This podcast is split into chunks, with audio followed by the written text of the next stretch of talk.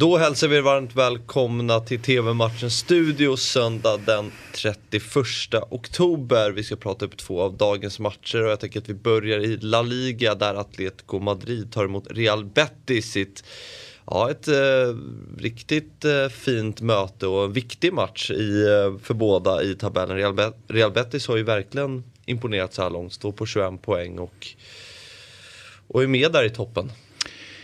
Och lika tydliga eh, som man brukar säga att eh, Simeones Atletico Madrid är lika tydliga eh, är man fast man spelar ett helt annat mm. spel eh, i, i Betis. Med det sagt så är ju Atletico det klart bättre laget så jag kan inte tänka mig att det slutar på något annat sätt än hemmasegrar. Oj, här är du tydlig. Och Ja, jag, jag, jag, alltså, visst, de, eh, jag vet inte om man leker rommen av sig eller vad vi nu ska använda för uttryck. Då, men, men liksom Bettis, jag tror inte att man håller, med, med all respekt för Bettis, jag tror inte att man håller den här eh, farten sådär våldsamt länge till. Vad tycker du om Manuel Pellegrini?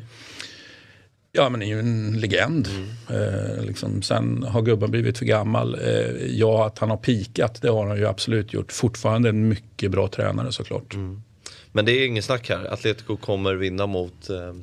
Inget snack. Om du tittar på um, lagen i uh, La Liga, för det känns ju som att titelracet kan vara ganska öppet i år. Atletico är ju regerande mm. mästare.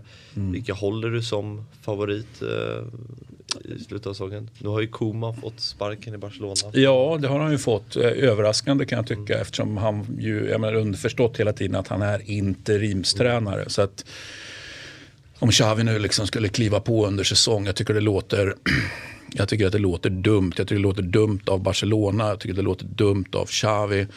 Ehm, men, men de gör ju bedömningen. Förlåt? Det är en dum styrd klubb just nu. Ja, eller, eller, på, eller på väg tillbaka. Ja. Du som gillar att prata om att saker är på väg tillbaka. Så alltså, det är på väg tillbaka att bli bra styrt igen under, under en andra session av, av eh, president Laporta. Eh, så får vi se om han har kvar sina, ja, men han var ju extremt lyckosam förra gången. Kan han vara lika lyckosam den här gången? Ja, det, det kan vi inte begära. Men, men kan han göra någonting ändå riktigt bra eh, den här andra gången? Ja, det tror jag att han kan såklart. Mm. Så de kommer, eh, ja, nej, men det är ju de här usual suspects såklart, de här tre topplagen. Och sen så i den bästa av världar så kan Sevilla vara med och utmana här. Eh, tror jag att Sevilla har mentala styrkan eh, liksom hela säsongen. Eh, jag, jag, vet inte, jag tror väl inte det.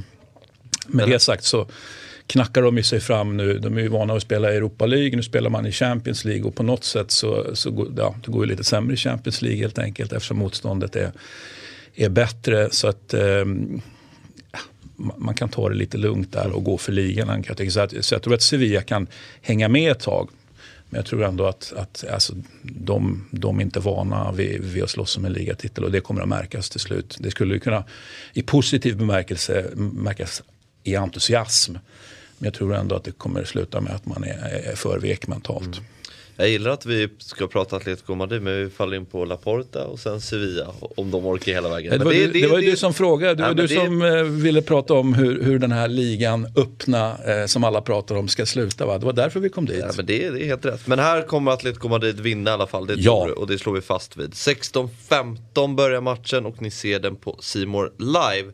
Nu till Serie A och mötet mellan Roma och Milan som, eh, om vi börjar hos gästerna Milan som, ja de slutar inte vinna. Nej, de, och, och, går de från klarhet till klarhet, det kan man fundera på. De går i alla fall från poängmässig klarhet mm. till poängmässig klarhet. och spelmässigt ser det ju ändå bra ut. Det ser framförallt stabilt ut. Man har spelare borta med jämna mellanrum och det verkar faktiskt inte spela Alltså det, visst att det kan ha en liten negativ effekt men det har inte alls den stora negativa effekt man skulle kunna få för sig att aha, det här lagbygget är beroende av ja, men till exempel Kjär i, i, i mittlåset, kanske Ibra längst fram och sen så kan man diskutera vad det är mer för nyckelspelare. Men eh, jag tycker mig se att de har, har nått en nivå där frånvaron av potentiella nyckelspelare faktiskt inte spelar så stor roll. Och då har man ju kommit långt i ett projekt om det är så. Mm. Och eh, om vi tar Zlatan då, hoppade in senast. Eh, tror att han startar den här matchen? Ah, svårt att säga. 50-50. Om vi byter fokus då och pratar Roma, eh, Mourinho som har hämtats in. Det kändes ju som att ja, men Roma förra säsongen hade problem med de stora matcherna. Nu har Mourinho fått eh, pröva det, att möta de bästa lagen. Det har ju blivit förlust mot Lazio, förlust mot Juventus. Nu blev det visserligen kryss mot Napoli. Mm. Eh, tror att han kan ta sin första trea mot ett topplag nu? Mm, det, alltså kan kan han ju såklart. Det finns ju kvalitet i det här Roma även om han själv var inne på att det, eh, det kanske bara är i startelvan han har kvalitet och inte inte så Nej, mycket så vidare vi... i truppen. Han var ju väldigt eh, tydlig med det efter fadäsen då, den otroligt eh, pinsamma förlusten mot, mot eh, mot Bode Glimt som vi pratade om där, mm. där vi var ju, ja men, turnover pratar vi om absolut eh, och, och Roma kommer inte vinna men man kryssar liksom för att. Mm. Men eh, det var ju ganska, det var ganska långt bort det krysset. Mm. Och ännu längre blev det ju när, när Mourinho i den matchen började. Eh, han börjar med en, en så att säga B11 mm. och sen så, ja. så blir han förtvivlad och börjar jaga. Trippelbyter i, i, i halvtid och sen eh, två ytterligare i 16, 60 minuten. Så att, jag säger så här, han, han, och, och, och, nu är ju också situationen turbulent i kölvattnet på den här Bodö-Glimt-matchen. Mm. Så är det ju även om han nu har spelat ligamatch. Och, Eh, Eh, och, och, vunnit mot Cagliari. Eh, så att eh, det är, ja, men det är klart att det är turbulent innan det liksom har, har satt sig på nytt. Då. Så att, det är klart att han kan vinna. Tror jag att han vinner? Nej, det gör jag väl inte. Jag tror på, på, på kryss eller två här. Mm. Spännande. 20.45 startar matchen och ni ser den på Simor live. Det var allt för idag. TV-matchens studio är tillbaka igen imorgon måndag. Hej då!